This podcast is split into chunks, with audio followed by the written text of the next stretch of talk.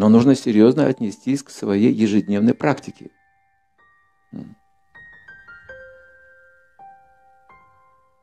Мы испорченный материал по рождению. Пропа если мы экстремально серьезно не примем процесс, мы снова станем лечками. Рано или поздно. Потому что мы нас не обучали, не обучали избегать вожделения. С детства проникло в сердце кама. Поэтому нам труднее это делать. И нам нужно серьезно отнестись к простой вещи. Джапа. Ежедневная джапа. Повторение джапа. Вот храм для чего? Также для того, чтобы вместе повторять джапу. Что когда вы вместе, мы вместе это делаем, качество улучшается. Резко. Присутствие вайшнавов.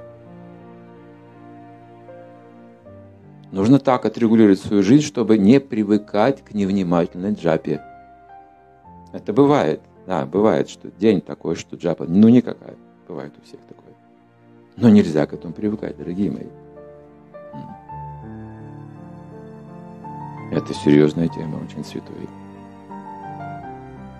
И тогда, естественно, вы начнете черпать самые высокие наставления прямо из книг Прабхупады и будете слушать, будете радоваться этим наставлениям, будете пытаться делать что-то еще. Это нескончаемый путь вообще.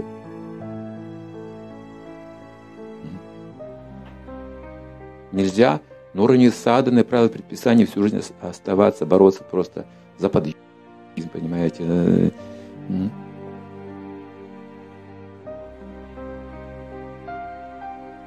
Нужно научиться это делать так, чтобы вы уже были свободными людьми. Нет, только святое имя, только святое имя, только святое имя. Джапа – это мои отношения с Богом личные, туда никто не может вмешаться.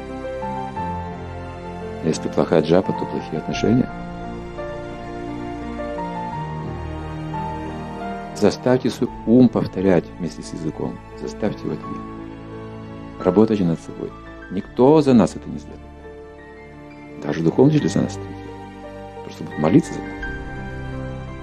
Но сделать мы должны сами этот подвиг.